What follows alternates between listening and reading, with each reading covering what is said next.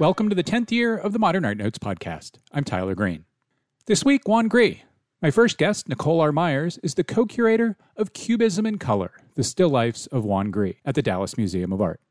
Myers co curated the show with Catherine Rothkopf of the Baltimore Museum of Art. Across more than 40 paintings, the exhibition explores how Gris brought color to Cubism in still life painting of striking vivacity. It's on view in Dallas through July 25th before traveling on to Baltimore. The outstanding exhibition catalog was published by the two museums and is distributed by Yale University Press. It's available for about $45 from both IndieBound and Amazon. On the second segment, Julie McGee on David Driskell. As it's been a while since I begged for five star ratings and reviews, it's time for me to beg for five star ratings and reviews. If you're an Apple Podcasts user, please give us five stars there. It'll help people find the program. If you're not an Apple Podcast user, please tell anyone you can think of how much you enjoy the show. Thanks very much. Nicole Myers, after the break.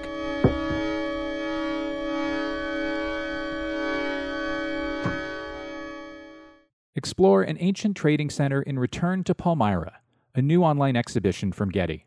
Discover rare photos and etchings of the city, including famous ruins that no longer exist, and learn how Palmyra has transformed over time. Read an interview with Palmyra's former director of antiquities and museums, Walid Khaled al-Asaad, who grew up in this famous Syrian desert oasis where you can trace his lineage back five generations. Dive into Palmyra's history and culture from the prehistoric to modern period with art historian Joan Aruz. Return to Palmyra is a dual language exhibition presented in both English and Arabic. Learn more and start exploring at getty.edu/palmyra. The Museum of Fine Arts Houston presents Hockney Van Gogh: The Joy of Nature, showcasing the work of David Hockney and Vincent van Gogh side by side for the first time in an American museum and only in Houston. Discover the expansive landscape paintings and vivid drawings of two renowned artists. For details on virtual lectures, curated shopping, and tickets, go to mfah.org slash Hockney Van Gogh.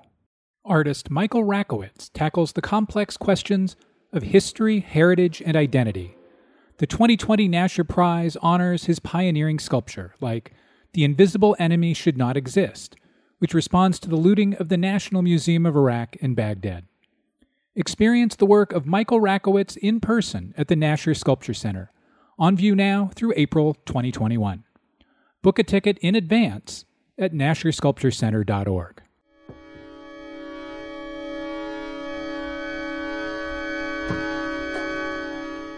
And we're back. Nicole Myers, welcome to the Modern Art Notes podcast. Hi, thank you so much for having me. Before we get into the specifics and the chronology of Juan Gris' Cubist advance, let's talk for a quick moment about what he brings to 20th century painting what distinguishes his work from his peers, or at a minimum, his, his Western European near peers? So, you know, Braque, Picasso, and Matisse. One of the things that we try to bring out in this exhibition, that's evident even in the title, is his use and love for color. He was just a natural colorist, was never really interested in the monochromatic palette that characterized the analytic cubism, for example, of Picasso and Braque. But going beyond that, he had this penchant for bold patterns, for these geometric armatures or structures that are highly complex that organize his compositions really throughout his entire 17 year career. these are things that make his brand of cubism, if you will, unique and distinguishes him from, again, his peers in that period. If you know Gris and you look at his works, you will never confuse them for the work of anybody else. Yeah, that's that's absolutely true. You know, you can mistake a Braque for a Picasso and a Picasso for a Braque, but you know, Gris among that near founding Cubist group is is certainly unique in that way. Yeah. And also I think for me how experimental that he is. One of the things that struck me really early on in working on this exhibition is that he changes his style literally every 2 to 3 years. It is astounding what he did. And these weren't just half baked experiments he'll take one line of formal inquiry and really take it to its very end, creating these stunning examples that, for whatever reason, he might decide is not where he wanted to go after all and would completely pivot. He also used a lot of different types of materials, but also supports. That I found also really interesting and unique in his production, that he would spend six months, for example, between 1916 and 1917, painting primarily on wood panels you don't usually expect to find that with an avant garde painter of this period. So for me, that made him that much more intriguing that he was interested conceptually in cubism, of course, but was also really interested in the physical properties of the materials he was using and would become almost obsessed with certain lines of inquiry like the wood panels and then decide I've done everything that I can with this and I'm now going to completely change pace and do something else. The catalog, which is quite excellent, is is kind of organized. At least the plate section is around the, that that idea that the Gris is working in I don't know groupings or whatever a better better phrase would be. As you know, we all know Juan Gris was not with with George Braque in 1908 when he first started building what we now recognize as Cubist forms, and he wasn't there when Braque shared those ideas with Picasso later that summer. Gris comes along a little bit later in 1910. He he, as far as we know, begins painting in 1910. And he starts by making watercolors that are, I guess to be polite, fairly straightforward, but in which the edges of objects ever so faintly, and I do mean ever so faintly, hint at beginning to dissolve into, uh, say, a white white background. We'll have an image on manpodcast.com of a picture called Three Lamps. It's a watercolor. It's in uh, Bern in Switzerland. But the next year, a year after starting painting, a year after these pretty tame watercolors, Gris is a cubist. Boom, right away. So, what got him? What do you think got him from these pretty conservative watercolors to Jar, Bottle, and Glass, the 1911 painting from the Museum of Modern Art that kicks off your show? Well, one thing I think that's worth noting is that by 1908, he's living in the Bateau Lavoir. You know, when he moves to Paris in 1906, he gets introduced to Pablo Picasso almost immediately, and it's Picasso who gets him a studio at the Bateau Lavoir. So he does have a front row seat to the development of Cubism that Braque and Picasso, you know, will start 1907, 1908. So I find that really interesting that he's watching this, that he's in these circles talking about the direction of modern art, literally in the space, seeing this evolution. But you're absolutely right. When he starts, it's with these naturalistic watercolors, and even his first, well, the only extant oil painting that we know of today is also very naturalistic still life. And then, as you noted, just a year later, they start to have this kind of proto-cubist aesthetic. And for him, I think the the catalyst for that was Paul Cézanne's work. Not surprisingly, of course, Cézanne also inspired Picasso and Braque as they're developing Cubism. But those really early works from 1911 and early 1912, where you've got these geometric still lifes that are almost sliced into pieces, these sort of open facets, if you will, that are still very flat that's really from looking at Cezanne. You know, when Cezanne dies in 1906, there's exhibitions held that year and also the following year in 1907. And in many ways, it was like a bomb went off for modern artists, just seeing his development of new pictorial devices to get away from illusionistic painting. And different artists will take different things from that. So for Gris, Cezanne was kind of the first step of an artist that was looking at still life, started with a relatively naturalistic idiom, and then progressed if one can say, towards abstraction. So those open facets and those strongly geometric simplified forms that we see again in 1911, I think starts with Cezanne. And then, you know, by 1912, you see that he's completely absorbed and adapted both phases of Cubism, both analytic and synthetic, which is absolutely astounding that this almost self taught artist, within two years of announcing his desire to become a professional painter, has cycled through these styles and with great success. I mean, 1912, he's in two exhibitions. He gets a contract with Kahnweiler, Picasso's dealer. So he jumps into the scene as this really talented, gifted painter almost immediately. You can see the influence of Cezanne in, in Jar, Bottle, and Glass, the kind of way Cezanne paints pine trees and the way they move a little bit in the breeze is kind of present here in the way Gris introduces the teeny, teeny, teeny bit of color that's in in the painting in and uses it to present color and to kind of blur some edges, if you will, which which is all kind of a way of saying that jar, bottle, and glass is not colorless. It's almost black and white. And there are a couple of paintings here at the beginning of the show that are similarly nearly colorless, and where Gris is figuring out what to do to get color into some in, into places really where, where it hadn't been. How do you think of his? I don't know. You know, I would almost call it tone. His use of tone in his these early almost but not quite proto cubist works. Maybe they are. Maybe they are proto cubist.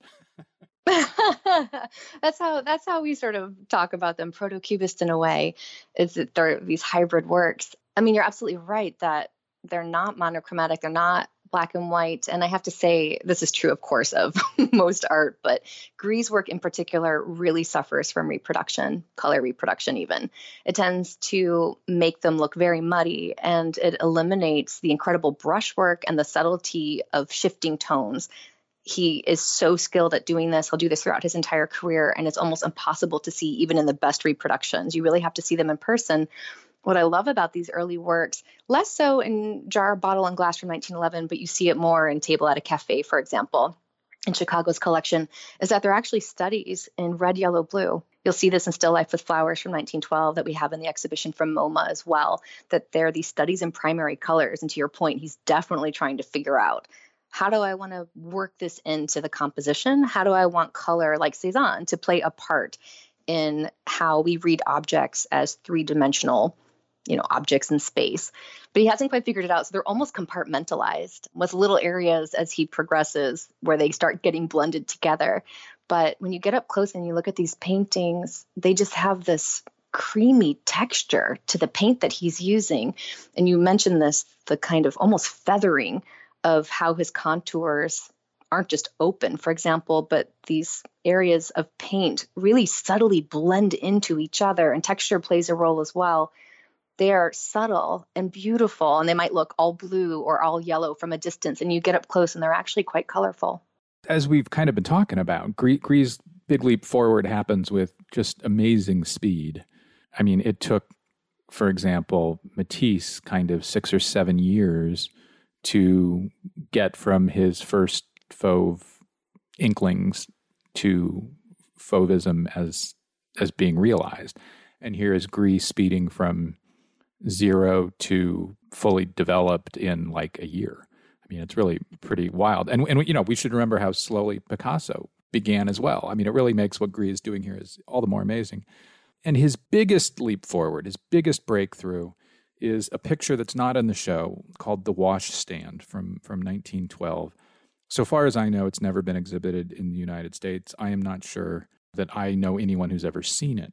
It's in a private collection, it's not dislocated. As Douglas Cooper relates in his famous book, The Cubist Epic, the washstand includes oil on canvas, of course, but also pieces of paper, collage elements, and shards of mirror which Gris told Cooper, or Cooper knew about Gris having talked about as being interesting to him because, quote, it could not be imitated.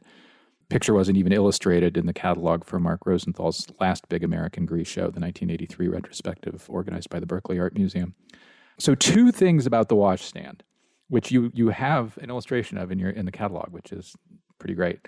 I guess first, from a methodological point of view, how do you think through Gris' development and leap with when when you have to reckon with a painting you can't possibly have seen.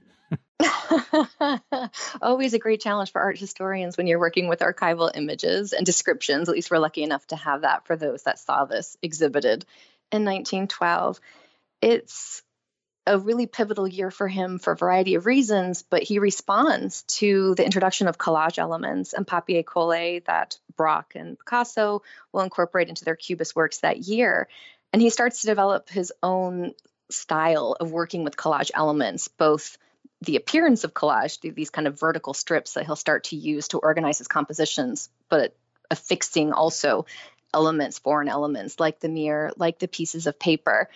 One of the things that make Gris' incorporation of collage unique is that every time he brings it in, the object that he's including represents exactly what it is. So in this particular painting, the washstand, you know, you would have a mirror, for example, if you were to stand there and brush your teeth or comb your hair you know, it's perfect still life composition for someone who's wanting to work in that genre in the sense that it's a pitcher sitting in a basin.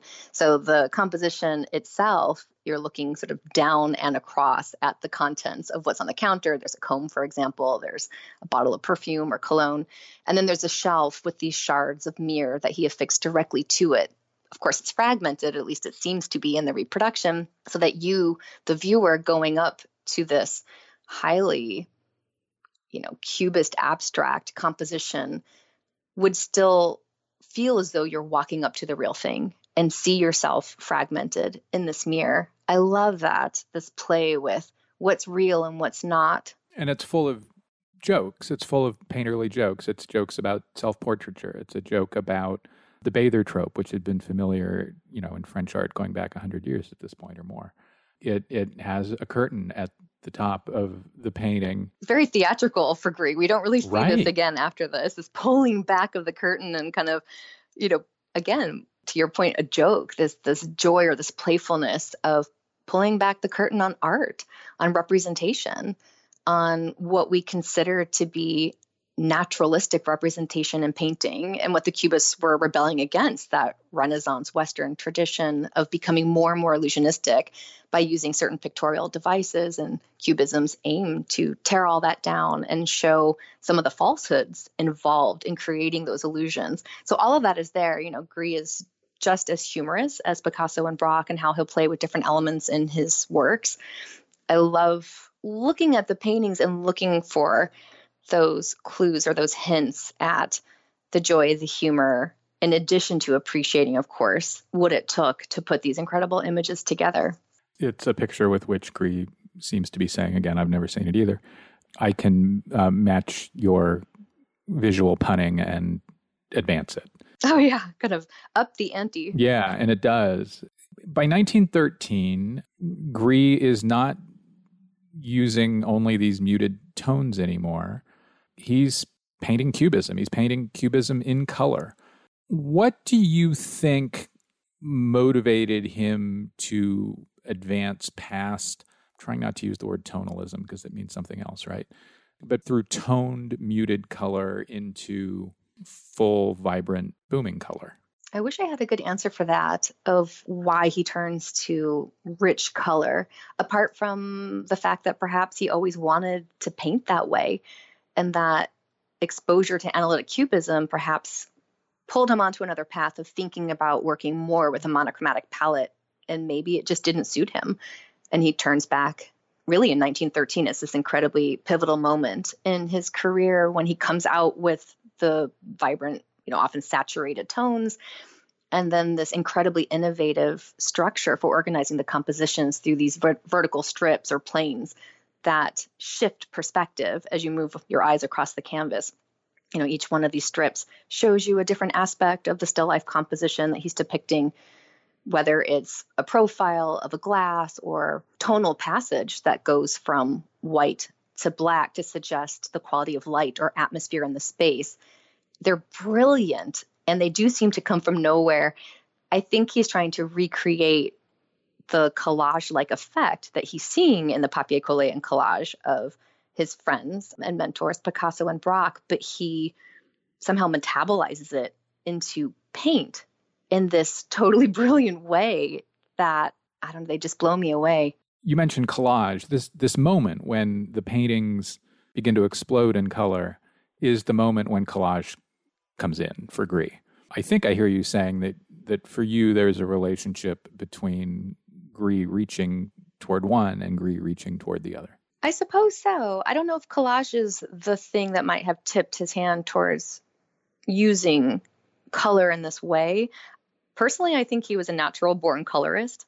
If you look at even, again, the first watercolors, if you look at the first oil painting, it's not that they're so bold and bright, but he, I think, really liked working with color and was trying to find a way to introduce that to the style that he's gravitating towards cubism.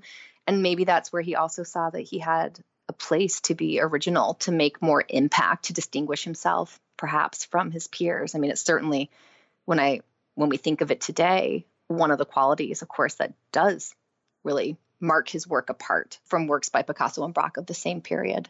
In late 1913 Gris color explodes in a wow, did he really do that kind of way? it's a painting called Grapes from 1913. It, you know, it, it's loud like a cheap suit. Uh, it's, it's, it's also at MoMA. I love this painting. It is totally bonkers. Laughter with joy. I mean, it's just totally insane in the best possible way. You're absolutely right. So there are two things about this painting that jump out. One is the obvious one, bam, color. But the other is that it's full of jokes and references to cubes and to the grid. And and then Gris is doing all of this at once. It is the color that makes the grid not drawn or enforced lines. So the grid is the color itself. So we see a napkin, for example, on a tabletop, and the napkin is broken up into a grid by not by line but by color. Well, this painting feels like a summation of everything Gris has learned so far and a declaration of where he's going. What what do you think he's um, for you? What is he doing with this painting? I think that's a great assessment. So what's interesting is that he paints this in the summer of 1913. He goes to the Mediterranean. The Mediterranean is right at the middle of the canvas, by the way, a tiny little triangle of Mediterranean. I know it's right there, you know. And he he goes to Collioure, which is that small fishing town where the Fauves go. One Fauve in particular. One Fauve in particular, who, as far as we know, he does not meet until the following summer in 1914. But he had to have known that this was the the summering spot of Matisse and other Fauves. I wonder too if that's where some of this bright color comes in. I mean, we know so many artists who went to southern France specifically to paint color or were inspired by the bright white light of the Provençal sun. So he wouldn't be unique in responding to it in that way.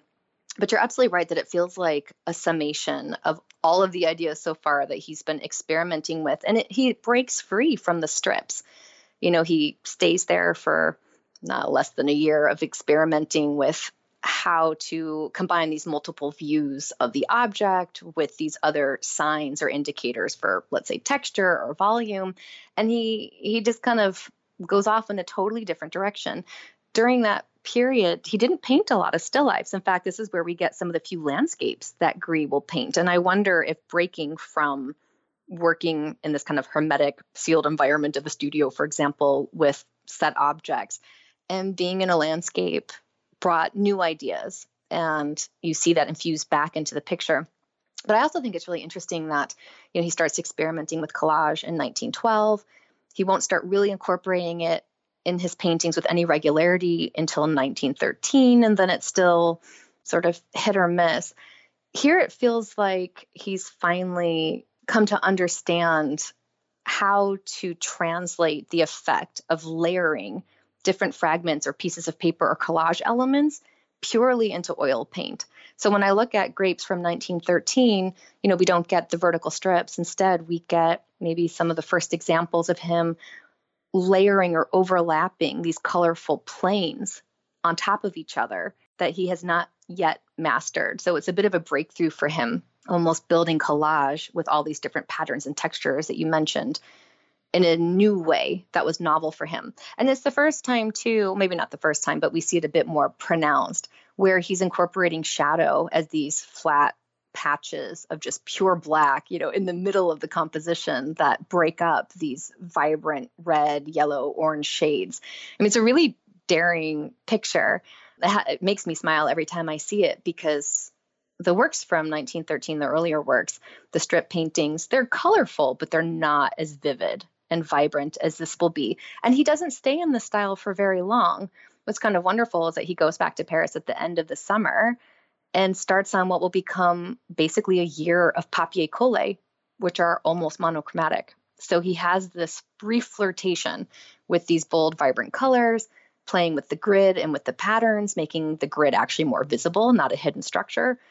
And then somehow taking those lessons back to paper. It's this interesting back and forth, I think, between media.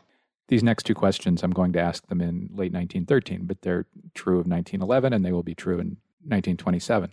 Gris is sticking with, with the Cubist vocabulary of pipes and glasses and bottles and guitars and violins and puns, violins and violins. Why do you think he holds on to Picasso and Braque's vocabulary, even as he, I think, does something pretty different? There's the easy answer in saying that these were accessible household items. He didn't have a lot of money. These were things apart from perhaps musical instruments that you would have laying around the house or the artist studio as props. There's kind of an ease. I think also of Cezanne and you know the idea of apples that you know rot after time that if you're using mm-hmm. objects like bottles or pipes they're not going to decompose they're always going to be the same so that you can use them and pick them back up whenever you want but i don't know that that's really truly the answer why he sticks with the set repertoire. One thing, though, that he seemed to be proud of is that he credits himself as introducing the siphon, or, you know, sort of a, a way to carbonate your soda drinks, to, to modernism, that he'll be the first one to do this. I've not gone back to vet and verify if that's accurate, but I trust Gris that if he felt very strongly about that, that he felt very proud that he was introducing a very modern mechanical object into this traditional genre of the still life. Breathing air into the genre. I love that. That's absolutely perfect. Yes. And bringing a bit more modernism. If you think of some of these other objects as being more or less timeless, the siphon very much places you into the early 20th century. So it gives a sense of updating the genre. The other question I wanted to ask that really covers the range here from 1911 to the end is to what extent was Gris concerned or self-conscious about his his technical ability, his experience and skill or self-perceived lack thereof as a painter? He was incredibly self-deprecating and very very self-conscious and I write about this a bit in the book. You read through his letters and he's always bemoaning the fact that while he feels that his conceptual ideas are solid that his hand is lagging behind in terms of being able to bring them to fruition. And it's something that he experiences throughout you know his short career. He's never quite feels like he's landed there and at one point even says that he thinks that color is his weakest area which just has to make me smile since that's often what we appreciate so much in his work now i think he's such a gifted colorist that he actually thought that was his weak suit goes to show i think how hard he was on himself but you know he had a very fast mostly informal training and i think he was playing this game of catch up. So probably always felt a little bit behind in terms of where he might have liked to have been in terms of being able to paint exactly as he saw them in his mind. But you wouldn't know it from looking at the pictures, which I just find really incredible that they're just masterpieces of painting, pure painting. If you know nothing else about Cubism, it doesn't even matter. You walk up to these pictures and they're just so beautifully made that he would have doubts about his technical ability is mind boggling to me. Do you think that all of this, all of what you just said, is related to why Gris dates his paintings not just by year, but also by month? I think so. It's so unusual that he is constantly tracking progress. And he mentions, uses the word progress consistently in his letters to his dealers, where he's haunted by this idea that he needs to be making progress, that he has to be heading somewhere you know, of course, when we look at his objects, it makes it easier, the ones that are dated with month and year, which is the bulk of his production, that you can really line them up and see. You can see the dead ends. You can see certain breakthroughs and avenues that he'll then pursue, perhaps in a different direction. So it's not a perfectly linear progress, of course. I don't think any artist probably progresses in that kind of linear way. But it's really astounding that he felt the need to document on a month to month basis where his art was going. Tell me about Gris' paint finishes, and not just in at the end of thirteen. I mean, overall, are they are they different from his peers? And by peers, I don't just mean Picasso and Braque, because by the time I think Gris' finishes get really interesting, he's very much in discourse and indeed in league uh, with Henri Matisse. I mean, it's a really good question. I'm probably less well equipped to be comparing and contrasting them necessarily to the wide variety of peers, of course, that he's you know communicating with and certainly engaging with in an artistic dialogue. But in terms of the finishes themselves i mean he cared deeply about the surface effects on his pictures. I mean they're very labored upon and i don't mean in a difficult way but in a very careful and thoughtful way in terms of using different types of tools beyond paintbrush beyond the wood comb for example to do the false wood graining. In fact, he often used rags, fingers, you know, use paintbrushes. He didn't use those metal combs the way that Braque did so religiously. In his pictures, if you look at the wood graining across his paintings over time, they're really different. They also evolve, if you will, using different techniques to try to get different effects. And he'll layer them. You know, 1915, he has this fun moment where, and he's not alone in doing this, he's adding, you know, sand and even sawdust to kind of give certain passages a bit more relief, a bit more texture incorporating them, I think, to challenge maybe the overriding flatness that was, you know, one of the characteristics of synthetic cubism. He didn't varnish necessarily the entire surface of his pictures, but he uses it selectively to make certain colors either sink or again have a different type of surface effect than others. So he's highly attuned to the different type of surface effects he wants to achieve and he'll use it to unify the compositions. I think for him that was also a strategy. If you're looking at a cubist surface and it's fragmented, it always runs the risk of not feeling harmonious or unified. And this was something he spent a lot of time thinking about of balancing compositions through form and through color, but also through texture. And I do wonder if that is another quality that distinguishes him from other artists working in these periods that it was a very deliberate choice and it's all part of the total balance of the image that you see in the finished picture. Speaking of the varnish you mentioned, that's that's got to be a, a callback to the 1912 washstand painting and its mirror or mirrors, which you know none of us have seen, so it's hard to know how true that that may or may not be. You mentioned two 1915 paintings, Ace of Clubs and Four of Diamonds. It's at the National Gallery of Art. I, I side with your description of what's on the surface of the painting as sawdust, but fancy pantsy registrars would note that they're fine wood particles. I, I, just love that that upmarketing term in a painting with sawdust on the surface. I thought, you know, I could say fine wood particles, but to me, that's sawdust, and that's maybe a little bit more accessible and approachable. Um, well, what it is. About, I mean, what does this mean? What it is. Tiny, tiny wood chips. Um. the other, the other painting that you referenced from that year is is is known as Gris didn't call it this abstraction from 1915. It's in the Phillips. It's also in Washington D.C. I'm glad you mentioned these two paintings because they kind of mark a real change in how Gris is using color. He's using more color, but he's using fewer colors. And so here he's here it's it's blue and green and references to to wood. So there's like some brownish colors too. But in terms of what we think of as boom boom colors, blue and green this has to be his attention to Matisse, I think. He's using colors that reference Matisse that are torn from Matisse. You know, there's Matisse's Standing Riffian at the Hermitage in St. Petersburg that Matisse painted in 1912 that is only blue and green. Flowers and ceramic plate of Matisse's from the fall of 1913, which is almost entirely blue and green. Goldfish and Sculpture of 1912 at MoMA is is blue and green with a couple other colors and View of Notre Dame, Matisse's 1914 painting at MoMA is mostly blue, a little bit of green, lots of black, and Gris is also using black here. Is that what we're looking at when we look at these two small, terrific paintings? Gris cozying up to Matisse and saying, "I'm I'm with you now." I think you're really astute because, in fact, Gris finally meets Matisse again in southern France on the Mediterranean in Collioure in the summer of 1914. World War One breaks out, and he gets stranded, and Matisse sort of reaches out to help and it starts what becomes essentially a, a, a lifelong friendship between the two artists. And what's really fascinating is that up till this point, Gris has been working in papier collé, working with pasted paper, relatively monochromatic. I say that loosely. When he gets back to Paris and starts painting in early 1915, the time of these two paintings that you've just been talking about, he explodes into color and he explodes into blue and green. I think we definitely see the impact of that moment of exchange with Matisse.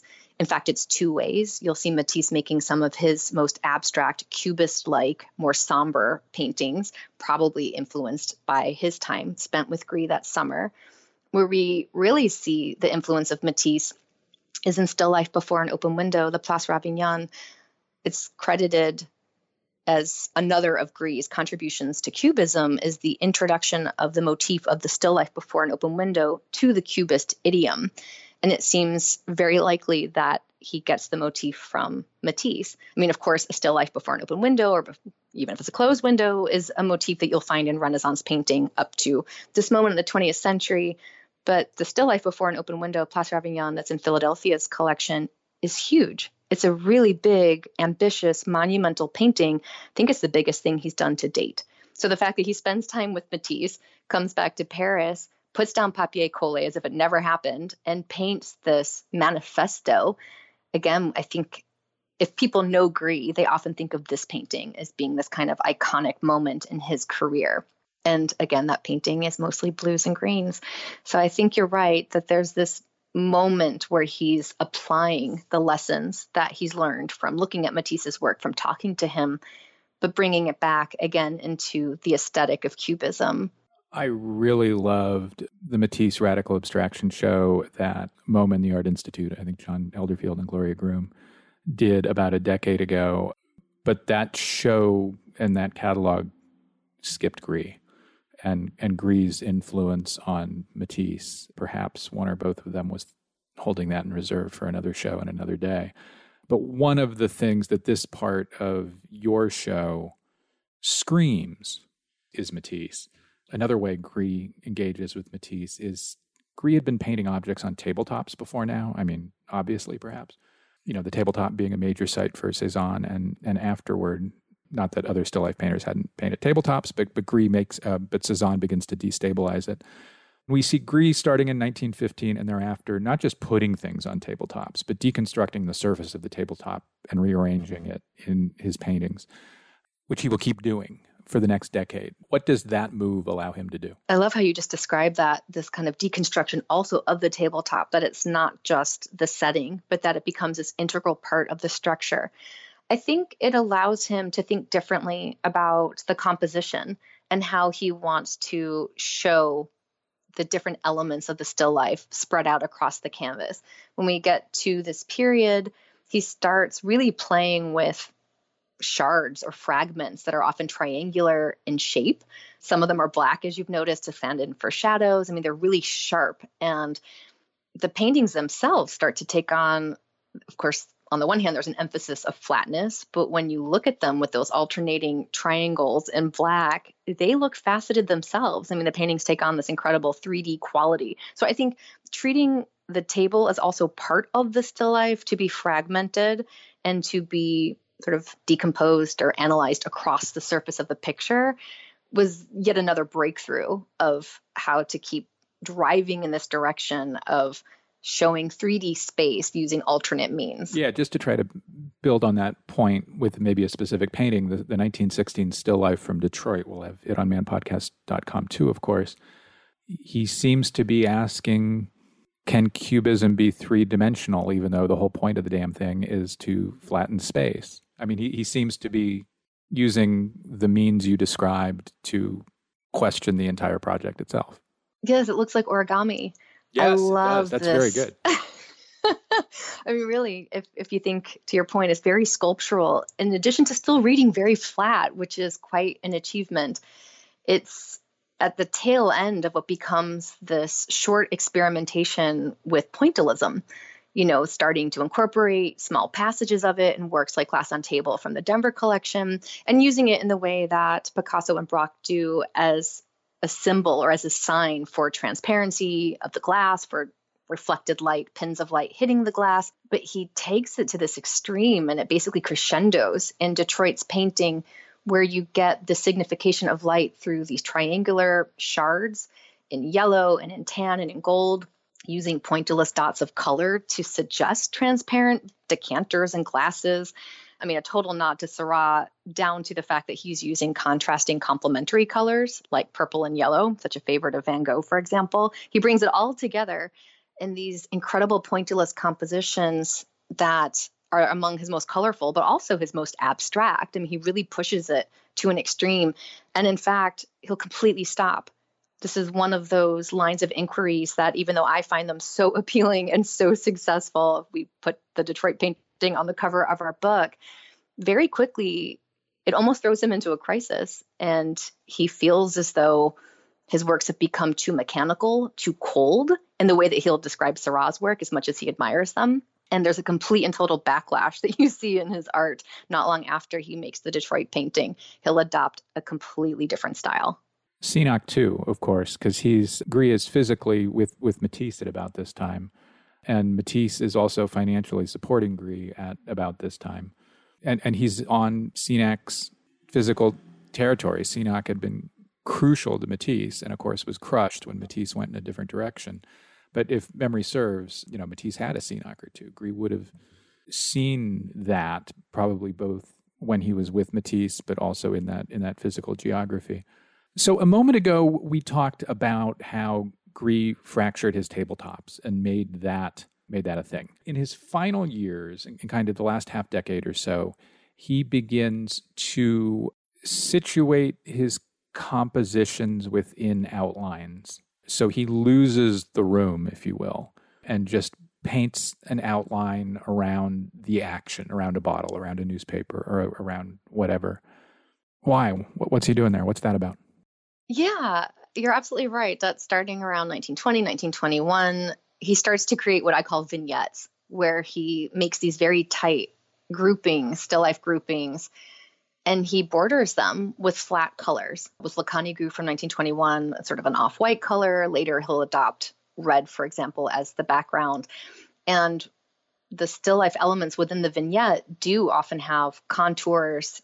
They don't really interlock or interpenetrate anymore. They're not fragmented planes.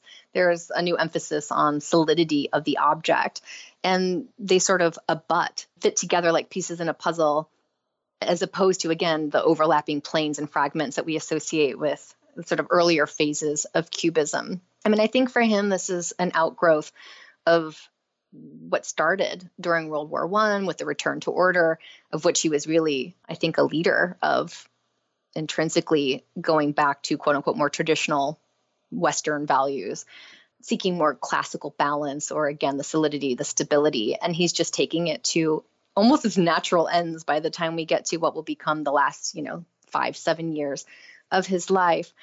I think for him, he becomes much more interested in harmony, in what he calls a lyrical, poetical, poetic quality he wanted to balance his words, you know, prose with poetry. So the kind of abstract armature that we might see in a painting like Detroit, with maybe a more subtle approach to balancing colors and to balancing forms and keeping things legible, which again is really one of the great hallmarks of his brand of cubism is that the primacy of the object was always really important to him and maybe those works of the 20s was him realizing that he had taken abstraction as far as he wanted to take it and developing his own language, but wanting to return to the object and have more emphasis on this hermetic world that he's creating.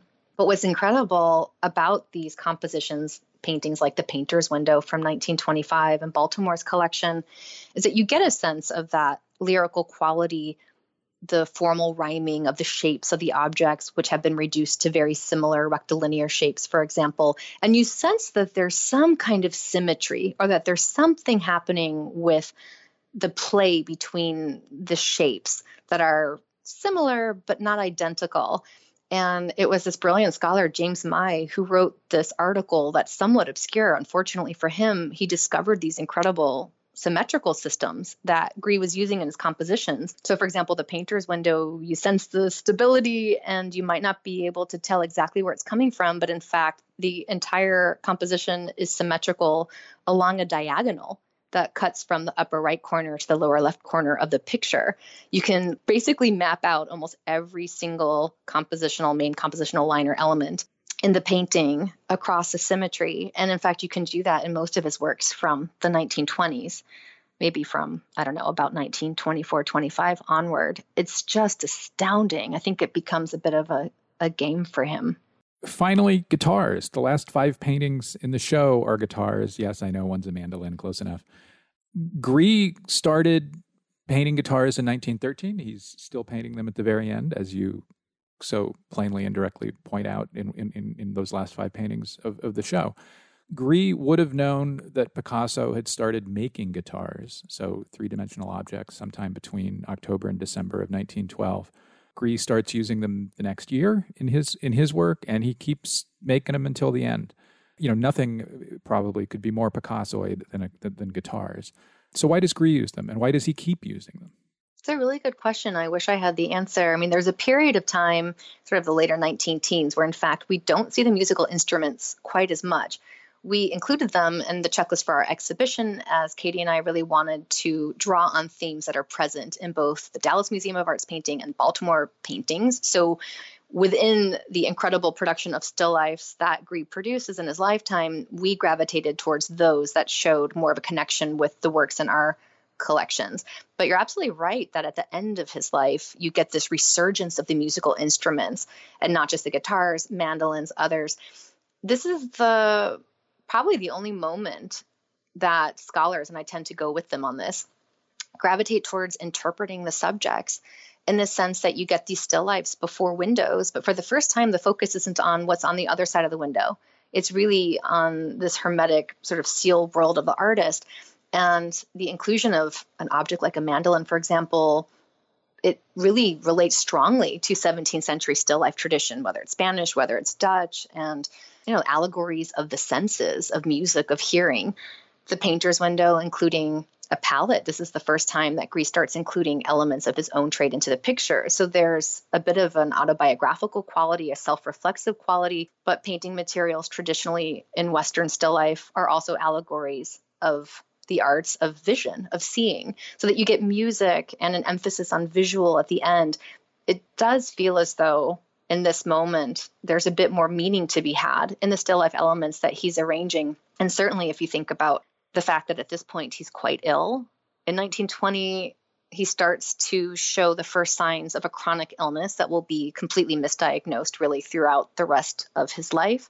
He eventually dies in 1927 of chronic renal failure, but again, they didn't know that's what he had. So from 1920 forward, he has these great bouts of illness where he's not able to produce very much, followed by moments when he's able to paint and is quite prolific. But it's becoming more and more frequent for him. So the fact that you get these more traditional types of still life compositions and what will become really the last few years of his life does seem to take on extra meaning as he's facing his own mortality. You know, I kind of think I see guitars there in the teens. There, there's a painting that's not in the show but that I think kind of gets at some of the things you just talked about called Seated Woman. It's in a private collection in Madrid, and the woman is made from two guitars. So I'm not sure he ever lets them down or ever stops making those sound and vision jokes. I, you know, those sound and vision jokes are even in that 1912 washstand too. Yeah. Well, and I don't want to imply that he doesn't. It's really about the frequency with which we see them, so that you know it stays a motif it's always a constant you're absolutely right about that but that we get in the 19 teens some maybe more variety than we've seen before. And we did put some of those works as you saw in the exhibition as we found them to be some of the best examples which was our goal of the still lifes you know works like the sideboard or the chessboard glass and dish. It's just that when you get to the later 1920s almost everything has a musical instrument which was maybe not the case before. So there does seem to be sort of a renewed emphasis, if you will, on these on these objects, and the fact that they're not fragmented or abstracted, that they you know reappear with wholeness, alongside, of course, other motifs that he's used throughout his career. They just have such a pronounced presence that maybe didn't feel as pronounced before. And I'm also just trying to shout out a painting I really like, Seated Woman, because I mean, one of the other yeah. things I like about that painting is the, the woman's hands are the strings of the guitar. Sound making joke. It's so good. they're so they're so great. I mean, and I think if people know Gris's work, they might know better his figural works. Of course, he did do lots of cubist figures. It's just that still life is really his preferred motif, his preferred genre, and is the bulk of his work, of course, are still lifes, but he makes such great figural work as well. Nicole Myers, thank you. Thank you so much. This has been so much fun and such a pleasure to talk about Gris with you.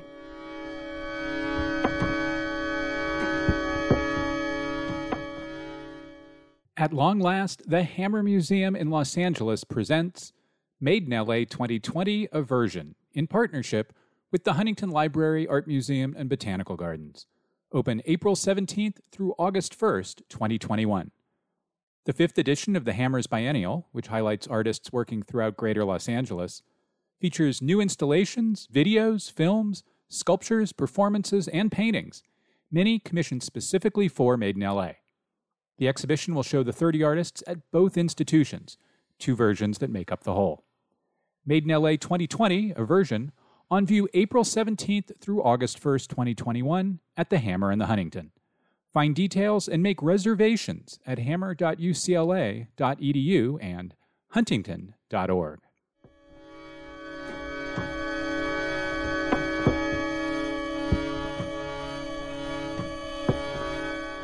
Welcome back. Next up, Julie McGee, who joins me to discuss David Driskell Icons of Nature and History at the High Museum of Art in Atlanta. The exhibition is on view through May 9th. From Atlanta, it will travel to the Portland Museum of Art in Maine, to the Phillips Collection in Washington, D.C., and to the Cincinnati Art Museum.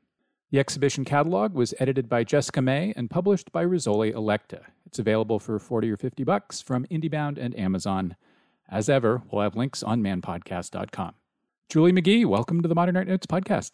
Thank you. Thank you for inviting me. David Driskell was a painter, obviously, this show, but he was also a historian and a curator. As you've worked on this project and become, in some ways, a go to Driskell scholar, what are some of the ways in which you realized that one part of his practice was informing the other? What I would say might not seem so obvious to viewers who go to the exhibition. But David Driskell was, as a scholar and as a curator, had a broad understanding of the potential of what art could be. And he was interested in all aesthetic forms. Even as a collector, not just uh, what we, we would think of as paintings, prints, and drawings, but objects, say Shaker furniture and beautiful vessels and there's a openness to the way in which he appreciates beauty and form. And we see that in the range of artists whose careers he wrote about. There's not a single aesthetic thread that potentially makes them all fit together. And i think it also shows in his creative practice which is really only threaded through by his creative ingenuity, so that what he was doing in the 50s looks very different from what he was doing in the 70s, which looks very different from what he was doing in the 90s, except that there's a kind of quality of line and color there. But his love for experimentation, I think, gives us a sense of how broad his perspective was on the global practice of art and creativity. One of the things about Driskell's practice as an art maker that jumps out at me is his career long commitment to the Western painting tradition. The figure, he does it. Nature, he does it. The still life, he does it. As you worked on putting this show together, did you take from his investigation of, you know, five centuries of, of Western tradition. And then, and, and we'll get to in a moment what he added to it, but just that part for now. In terms of painting as a tradition? Well, and, and the subjects that he, that he made sure to address over the course of his career. I mean, there aren't many Western standards on which he skipped. no, I, I think that he both saw himself and placed himself in this long continuum of artistic traditions, which he understood to be coming from a deep history that is European and American, but he also saw himself as someone whose ancestry is African. So that appears as a subject matter, perhaps more so than as a quality of traditional making. And his commitment to what he would call significant form. You know, he was an artist who was also a philosopher and read quite a bit on aesthetic theory. And I think he really believed in the potential for creative form to be right and, and come into creation through the hands of the artist. And in many ways, that was informed by Western aesthetic philosophy as well. And when we think about him coming of age as an artist at Howard University in the 50s and being introduced to what were very much Western traditions in terms of art making. Now, art historically, he was introduced to a much broader practice of artistry, African, Asian, but also very much trained in a, a Western painting, printmaking, color theory tradition. Speaking of the 1950s, that's about when Driskell finds, identifies one of what will be one of his major subjects across his painting life and career, and that is the pine tree. We first see it in in forest form, if you will, in a painting from 1955, and then quite quickly, within a year or two, he's he's painting individual pine trees, and they are they're really wonderful. Why did the pine tree attract him as a subject, and then maybe more interestingly, why did it continue to attract him as a subject? The pine tree was a subject he first started painting when he went to the Skowhegan School of Painting and Sculpture as a junior in college at Howard University. And when he went to Skowhegan in rural Maine, it was one of the most beautiful places that he had seen aside from rural uh, North Carolina, where he grew up. He was born in Eatonton, Georgia, but he went to North Carolina at the age of five. And he, the trees of Maine, which are similar, some of the same pine tree species that he's found in Maine, were also native to North Carolina. And there's a presence to them. And I would say there's an architecture, a structure that underpins much of his aesthetic, which is very much a kind of formal vertical mm-hmm. emphasis with a horizontal emphasis that allows for different qualities of line and spatial interaction. So the trees were impressive as natural objects. They're impressive, especially in a climate like Maine, although he was there in the summer. But as many listeners may or may not know about David Driskell, he acquired property there in 1961. The pine tree remains evergreen throughout all seasons.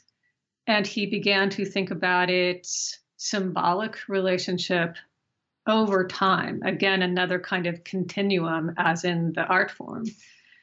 So that Pine Tree became an important place for thinking through formal relationships, different passages of the season. He did his MFA study at the Catholic University in Washington, D.C., and for his final MFA thesis, he did a study of pine trees or evergreens at different seasons and then researched the symbolic meaning of them.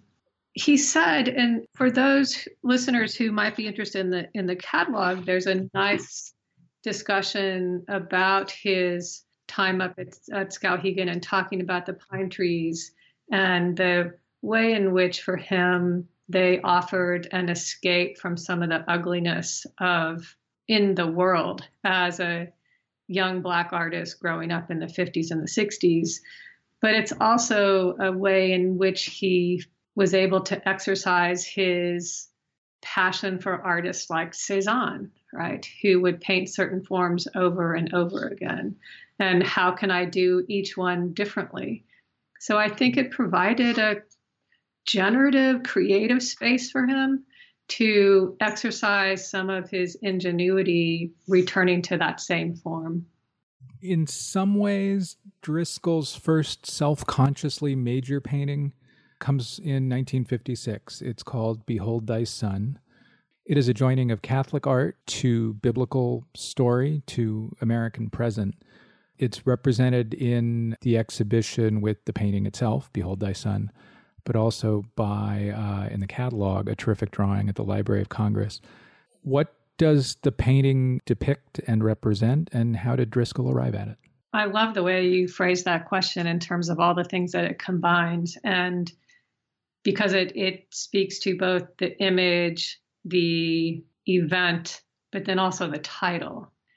And Behold Thy Son from 1956 is an homage to Emmett Till, who was brutally murdered, lynched in Mississippi in 1955. But Driskell doesn't give us a painting of Emmett Till he gives us an image that speaks to the moment where the mother of Christ is asked to behold her son, right? Behold thy son. So we see what is essentially a what appears to be a beaten and bruised skeletal body that is like a crucifix being held from behind, supported from behind, so that he situates the death of Emmett Till in a position of spiritual transcendence, but also re- a reminder of the sacrifices not only that Emmett Till made, but the continuous human sacrifice of the black body at that time, and then placing that in a lineage to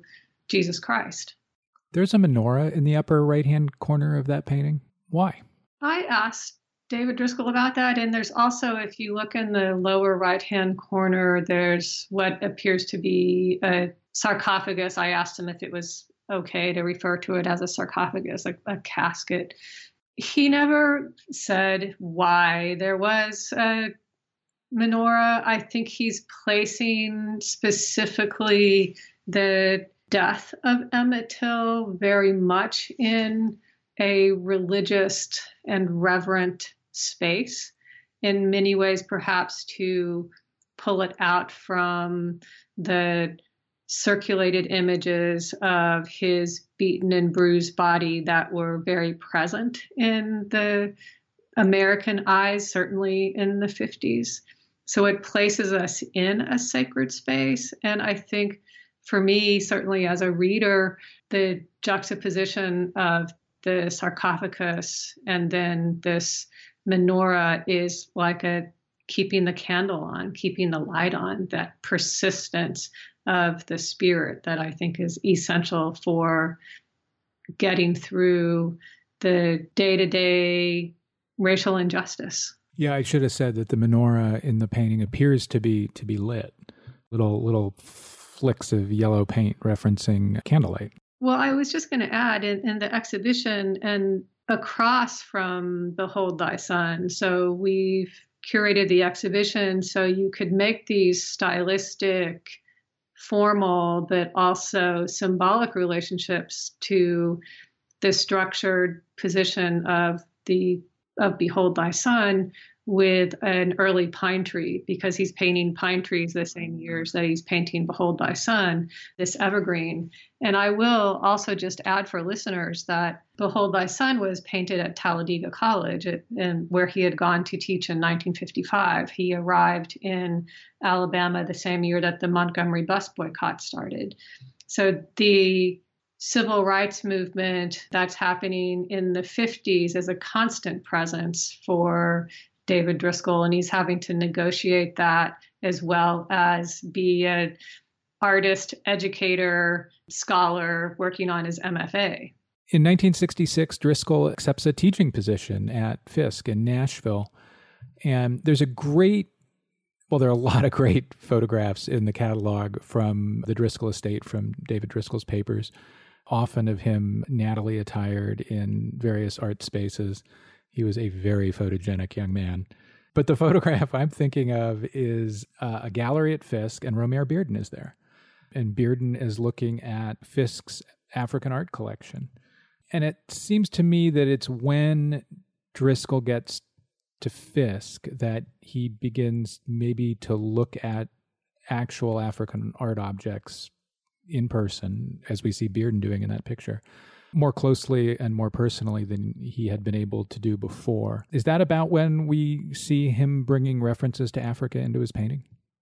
No, it actually appeared earlier, and that when this goes back to his days at Howard University, there was an African art collection there that Alain Locke had gifted to Howard. And anyone who was in the art department at Howard would have known and seen aspects of that African art collection. James Porter taught him African art. He was already familiar with African art, but he hadn't been in a position to curate it himself or really think about even aspects of collecting African art, which he did after he first went to Africa at the end of 1969. And there's an exhibition in the painting from Howard University. It's called Chieftain's Chair, in which for Driskell, he was thinking about the concept of Africa, but you actually don't really see its imprint there. But he has always said that his very modernistic, almost facet cubistic early pine trees were a way of him marrying Cezanne and African sculpture. But in terms of the direct, almost direct quotation that you're talking about, it definitely is more forcefully present in his Fisk years. And I would say it comes back first because of visits that he takes to Africa at the end of 1969 and then 1970, and then he goes back in 1972. And the photograph that you're referring to, one of the reasons we selected this one for the catalog is because there's another image of David Driskell and Romare Bearden at Fisk that gets reproduced all the time. And I wanted in this particular documentary photo to give a broader view of that installation of African art because David Driskell was the person who helped to reinstall a portion of the African art collection at Fisk University. And to kind of see this moment where they come together in a way Bearden and his own interest in African art, and then David Driskell's interest in African art wasn't just visual, it was also scholarly how does he bring Africa and African art into his painting? What what in African art is he not just most interested in, but most interested in getting onto canvas? I would say it's the African mask. He's he will take an interest in other things. The Egungun that comes from the masquerade, for example, in Nigeria, but the most persistent form comes in the shape of an African mask, which he collected and also repeatedly reused, not only in terms of self portraiture, thinking about himself in the guise of an African mask, but they mm-hmm. have both beautiful qualities of line and form in his work, but they carry for him a symbolic reference to the African ancestral past in which he saw himself as rooted. And I would say that often, especially in the works that you see in this exhibition, but it's not with Driskell, there's never a fixity. you can't say always. no, there is definitely not. He often so there's a there's a, a work which I might point to Night Vision for Jacob Lawrence. And it was done in the early 2000s. You have an instance in which he is bifurcating the face, in which you have this semblance of an African mask on one side, and then often either a drawing on the other side. But in this case, we have him reusing a self portrait from a lithograph that he made called Spirits Watching. So often you will get an African mask that comes in communion with as half of a split face. And then sometimes the masks will be completely there and dancing in the forest, for example, or appearing behind greenery. So they they they have these different presences throughout his work. And I would say that they often appear in a kind of linear form. He would draw them quite often in his uh, sketchbooks. I mentioned Bearden a moment ago. One of Driskell's most, I don't know, major paintings is, is from 1976. It's, it's about Bearden, it's an homage to Bearden. It features a mask referencing, but also cubism referencing face in the heart of the painting. I, I, I would almost say it tries to return the cubist face to its origin, to the African mask. Driskell made a lot of work that referenced Bearden and was informed by Bearden. I think it would, it, it's easy, or maybe even too easy, to, to cite Driskell's interest in collage is, is going back to Bearden. So maybe we'll skip that. What else in Bearden did Driskell value and carry forward? I've thought about this a lot, and I do. One of the essays in the catalogs is a conversation between William T. Williams and, and myself, and we touch on Bearden. And in some ways, as you pointed to, sometimes it's too easy to make this connection. Here's a African American artist who is well known for collage, and then here comes another African American artist who's well known for collage. North Carolinians both. exactly. And David Driskell would always tell this story about inviting Bearden to one of his exhibitions where Bearden pointed to one particular work and said, That looks too much like mine. Now, this other work, that's yours, that's your voice.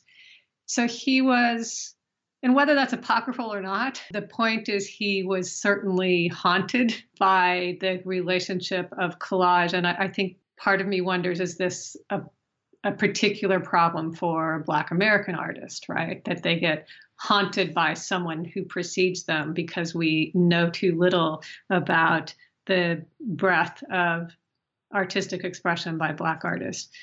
What I think is really important to think about in terms of Bearden's gift to David Driskell is something that you might think it's really subtle, but I actually think it's really profound. By the late 70s, and there there are these types, archetypes that appear in David Driskell's work. In addition to the African mask, you have his interest in what he would call as Americana, still lifes, chairs in particular. He has this beautiful Black womanhood series. But we really see him turn to a much more personal, almost ancestral Southern experience in the late 70s and into the 80s.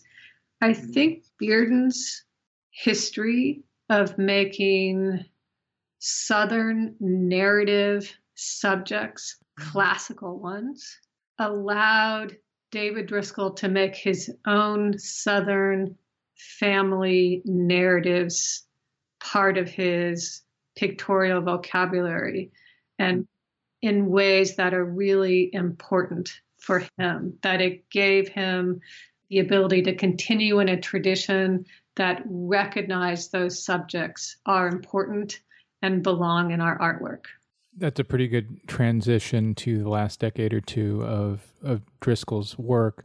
A lot of artists, as as they get older, simplify um, and reduce and focus more intently on on subject or form or the way they construct form. Not David Driskell. as the years went on, the kitchen sink made it more and more into the work. Why do you think he ran against painterly type that way? Oh my goodness, David Driskell is capacious in his, you know, inventive mind and property in Maine and Maryland always showed this because everything was decorated.